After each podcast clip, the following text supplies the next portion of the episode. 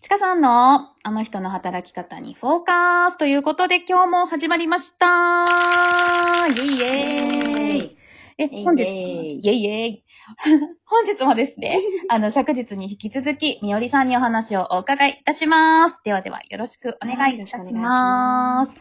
はい。ではい昨日ですね、今までのご経験だったりとか、今やってらっしゃるパーソナルスタイリストのお仕事についてお話をお伺いしたんですけれども、まあ、今ね、コロナの状況で、まあ、半年ぐらい経ったのかなと思うんですけれども、今の状況ってどうですか？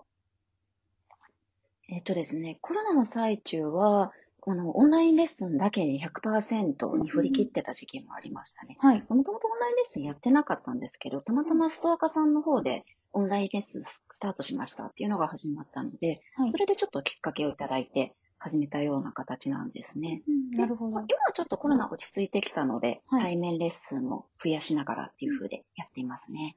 ありがとうございます。じゃあ、今は、えっ、と、オンラインレッスンもやりながら、えっ、と、対面レッスンもしてるっていうことなんですけど、そうですね。うんはい。対面もストア化で販売したり、いろいろっていうことですかね。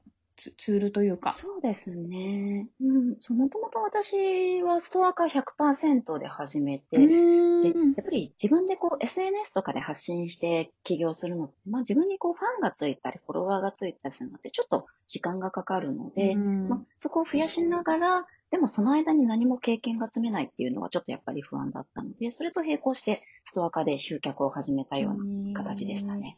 そうだったんですね。じゃあ、きっかけ、起業きっかけはストア化みたいな感じですか、うんそうですね。もともと私もストア化で、その骨格診断とかパーソナルカラーっていうのを受けたのが、本当に一番初めだったんですよね。へえ。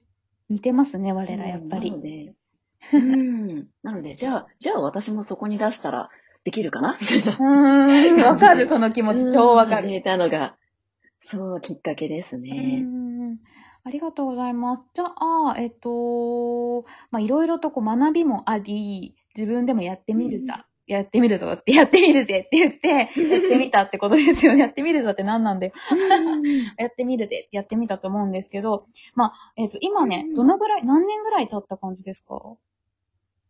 今ちょうど資格を取ってからは3年ぐらいで、で、まあ、集客とかいわゆる仕事にし始めてからは2年、いいね。2年半ぐらいかな。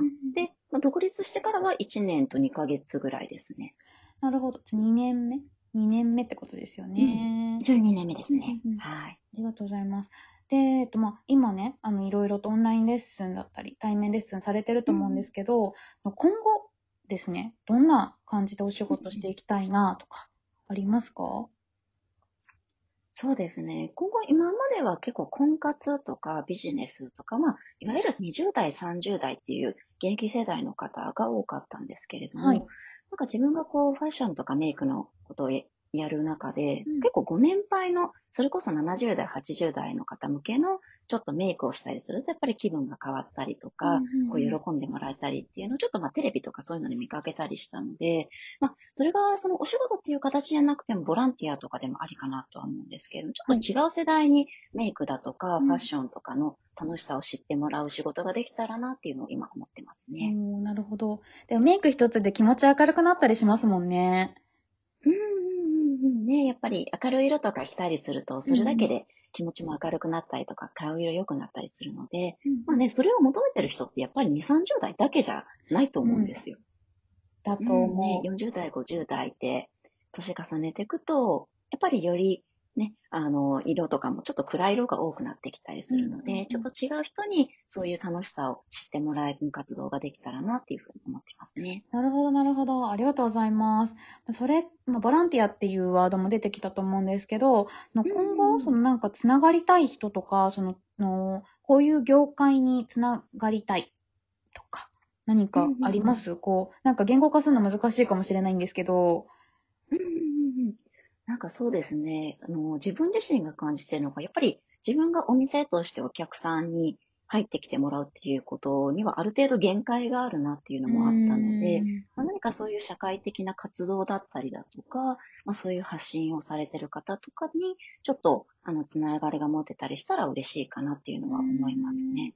うん、それこそ、何かご病気のある方とか、まあ、ご年配の方とかね、ちょっと障害のある方とか、なかなかそういうファッションとかメイクっていうところまで、あの、日常的に手が届かないっていう人に知ってもらえたらなっていうふうに思ってますね。ありがとうございます。でも難しいですね。なんかそことつながろうって思うとどうしたらいいのかなってなっちゃったりするし、なんかちょっと私もアンテナ張っときます。なんか、勝手に、勝手に、勝手にやるっていう。なるほど。そっかそっか。まあ、範囲を広げたいっていうことですよね。でもそれだよね。おばあちゃん85とかなんですけど、メイクしてます。そういえば。お、さすが。なんかメイクしてる。ま、あの、髪の毛は真っ白に、真っ白にしてたけど、全部白髪だから、染めんのやめて白くしてたけど、なんかメイクしてるなって思いました。なんかね、最近コロナでボケますってメール来た、LINE 来たけど、人に会えなくてボケますって。うん。そうやってね、こう自分からやれる人だったら全然ありなんですけど、うん、まあ若い人とかでもそうかな、家庭環境とか、やっぱりその人の置かれてる状況とかで、まあそういうことが、このメイクしたりとかおしゃれしたりがどうしても後回しになってしまう状況っていうのはあると思うので、何かそういうところに対してできることがあったらいいなっていうのは最近ちょっとますね。なるほど。ありがとうございます。え、みおりさん自体が、このメイクしたりとか、その可愛いファッションするモチベーションってどこにあるんですか？そうですね。なんかもともとは自分自身のすごくコンプレックスが強かったんですよね。うんうんうん、私、一人まぶたなので、それがすごい嫌で、うん、なんかそれを何とかしたいとか、よく見せたいっていう、こう、コンプレックスをこう克服するっていうところが、もともとはすごいモチベーションだったんですけど、うん。でもなんか今はそういうことをやることでちょっとずつ自分のことが好きになれたりだとか、うん、あ、なんか今日の私ちょっといい感じじゃないって思うと一日女性って楽しいじゃないですか。うん、楽しい。ねあ、そう、あ、今日のメイクの理由は誰かわかるわかる、めっちゃわかる。するタイプなんで。それだけで楽しいよね。そうね。そう、コロナでなかなか人に会えなかったりはするんですけど、やっぱりそうするとなんかちょっとじゃあ帰りにカフェ寄ってこうかなとか、うん、誰かに会いに行こうかなとか、うんうんうん、まあ、なんかそういうね、あの、爆発的に人生を変えるっていうものじゃないかもしれないんですけど、ちょっと前向きになれたりだとか、少し人生楽しくできるっていうことが、まあね、メイクってそういう力、メイクとかファッションとかって、女性にとっては特にそういう力があるかなと思うので、そこが一番のモチベーションですね。ちょっとでも毎日楽しむたりとか、ね、なんかこう自分で自分の機嫌を取るって大人になるとすごく大事じゃないですか。まあフリーランスは特にそうかなと思うんですけど。わ、ね、かる、うん、大事。ねえ、でもみおりさん逆にも。うことはね、うん、落ち込んだ時ってどうするんですか、うん、メイクも一つだけど。落ち込んだ時？うん。それ以上に？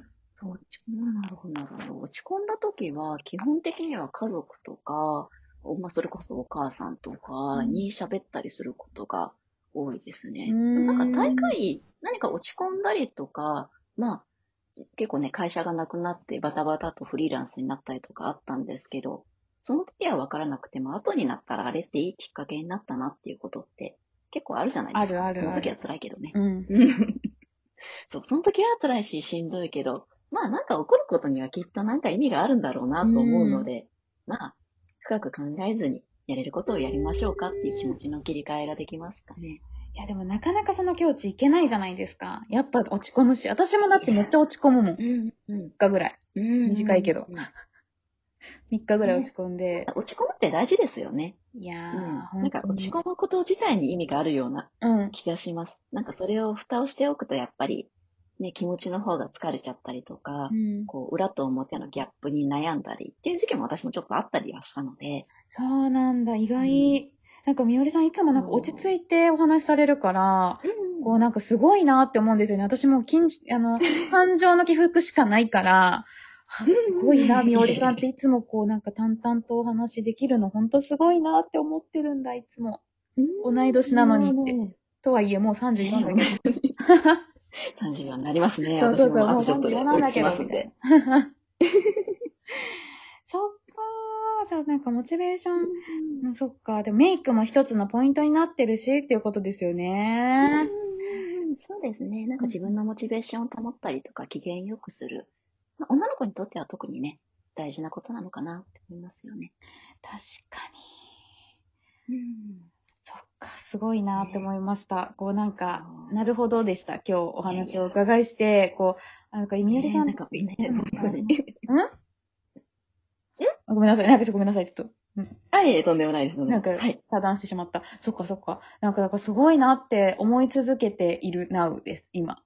いやいやいや、もう、あの、中身はね、結構ジェットコースターで上がったり下がったりはすることはあるんですけど、はい。